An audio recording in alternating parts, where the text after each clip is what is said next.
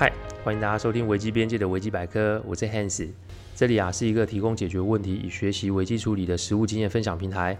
各位有空的话，请上网 Google 危机边界就可以找到我们。里面啊不只是心法，还有实战的做法，可以让各位累积关于危机处理的知识与能力。当然，如果眼前真有问题无法处理，欢迎各位用信件与我们联络，我们也会提供顾问式的服务。哇哦，录着录着已经是第八集了呢。我发现自己的音调啊，已经开始有轻松及自在的倾向了。从初中学就是有一个这么好处。我们透过前面七集，已经让各位听众知道了维基百科七大分类的主题。今天呢，我们又回到第一类的主题——亲情危机。今天要来跟各位分享的是婆婆危机。我们都应该有听过一句话：这儿子啊，真是娶了老婆便忘了娘。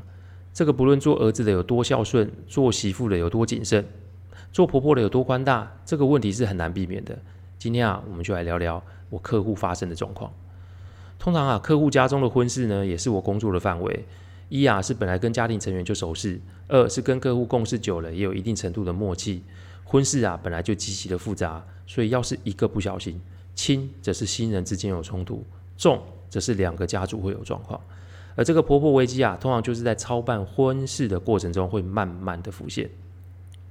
先跟各位分享的这个议题的原因，是因为女性听众，只要是迈入婚姻的话，你现在必定是别人的媳妇啊，而且你将来也有可能会是别人的婆婆。当然，有特殊的状况，我们就另当别论。但就大多数的状况来说，的确是如我说的。所以，不论你啊已经是婆婆了，还是你即将准备当别人的婆婆，或是很久之后才要当别人的婆婆，这个议题啊有绝对一听的必要哦。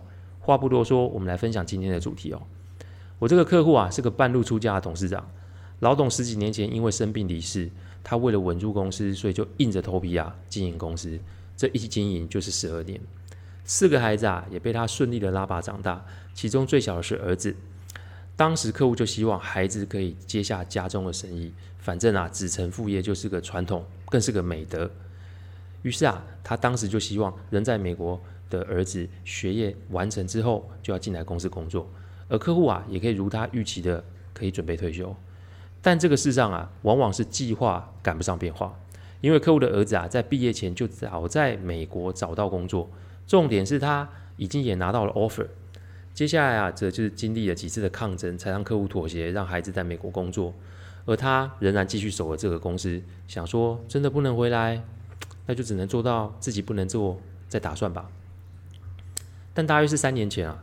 儿子突然请长假回台湾省亲，这表面上啊看的是省亲，但我却又觉得这个动作不太单纯，因为美国的公司是没有办法一次请三个月的长假，特别又是在华尔街金融圈里的工作。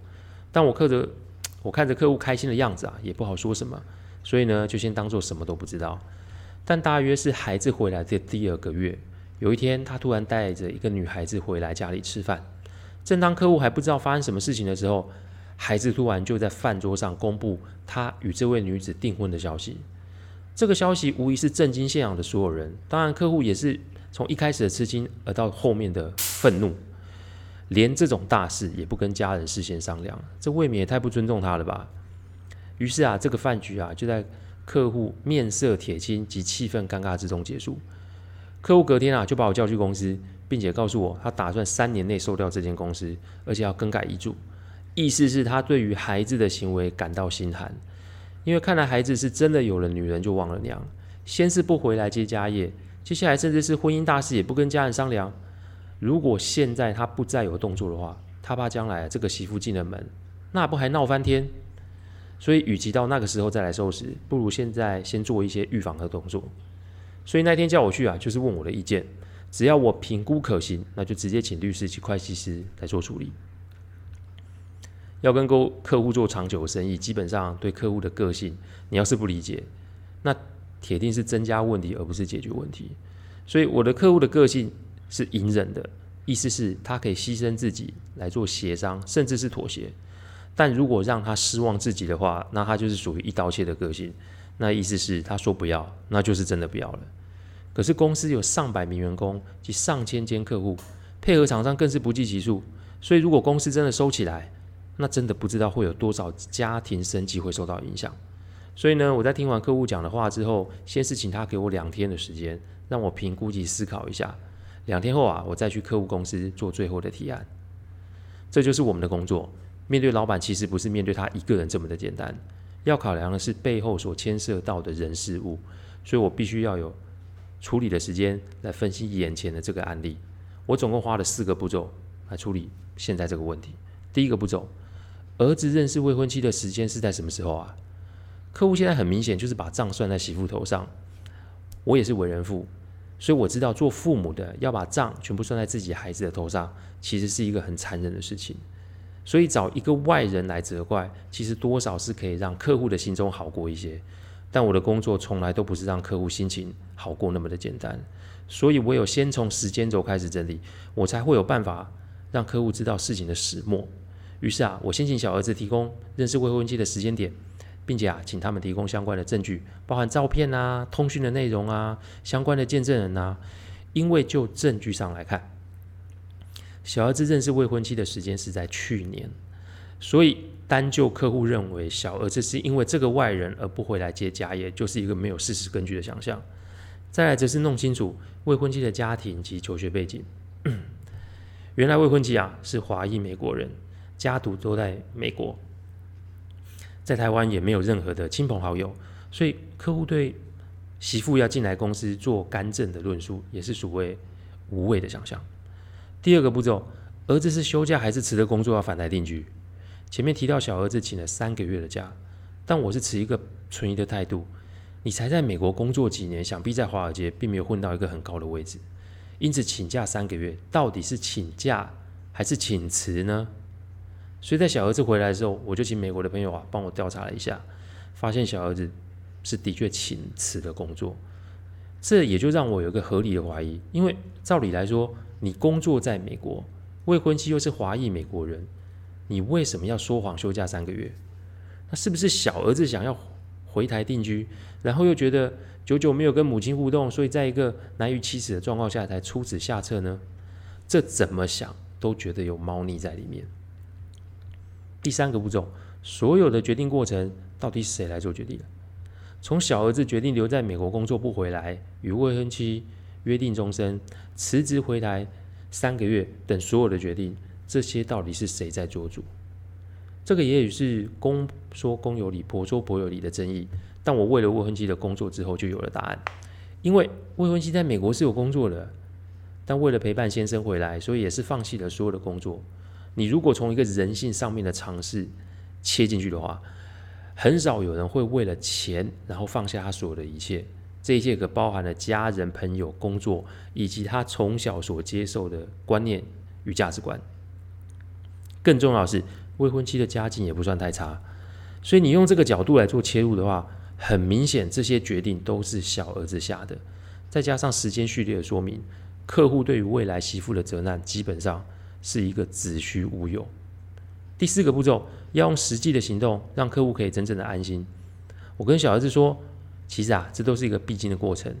那客户的年岁跟想法其实很难改变，因此我建议他可以就地在台湾找别的工作。反正他想的是跟母亲作伴，而不是真的想回家里接家业。这个动作就可以先行停止母亲的疑虑，而其他的事情啊，则交给我来跟客户沟通。两天后啊，当我把所有的时间序列、相关证据摊出来后，客户是既矛盾又开心。我提醒客户，孩子回来是要跟他作伴，而媳妇啊，则是因为爱而放弃了在美国的一切，跟着回来。这跟他原本的想象根本就是不同的事。再来则是我讲出儿子要在台湾找工作的事情，说明儿子的意图是想要陪伴客户。至于家业的部分，其实并没有什么想法。所以我要请客户思考清楚。的确，儿子当初决定不回来，在美国工作，还有贸贸然的宣布要订婚的讯息，是他不成熟的行为。但这都是他个人的决定，与媳妇无关。所以，要么。他就继续坚持原意，让孩子回美国，不然就是一次要接受他们两个人。这种无谓的情绪及想象是时候要停止了，不然客户就真的会是孤老一生的。各位猜猜结局是什么呢？这几年后啊，客户真的退休了，那公司啊就叫他的孩子们来打理，那他每天就忙着带着两个孙子女忙进忙出，而媳妇呢也没有进公司，他则是在一家外商公司啊继续的工作，一家人呢就继续和乐融融的在这边过日子哦。这个案例啊，主要是提醒各位听众，无论你听到什么、看到什么，请记得一定要查明所有事实的真相。在此之前，不要用八点档撒狗血来宣泄心中的不满，硬逼着儿子在你和媳妇之间做选择。通常这个行为只会让儿子离你越来越远而已。OK，所以啊，欢迎啊，把今天的主题分享给准婆婆以及未来要当婆婆的各位哦。提醒各位婆婆们，在遇到婆媳问题的时候，请依照以下四个步骤。第一个步骤，请把时间序列整理出来。第二个步骤，找出相关的证据、相关的资讯、相关的说明。第三个步骤，不要先入为主的认为你的媳妇就是来带走你儿子的那个人。第四个步骤，把事实全部摊开来，用你的智商来做一个正确的判定。感谢各位聆听，听完之后如果有任何的意见，请上我们的网站危机边界留言。我们预计啊，每周一中午会上一个 podcast 的主题分享。各位有任何想听的主题，也都可以透过留言给我们知道。再次感谢大家，我们下次再见，拜拜。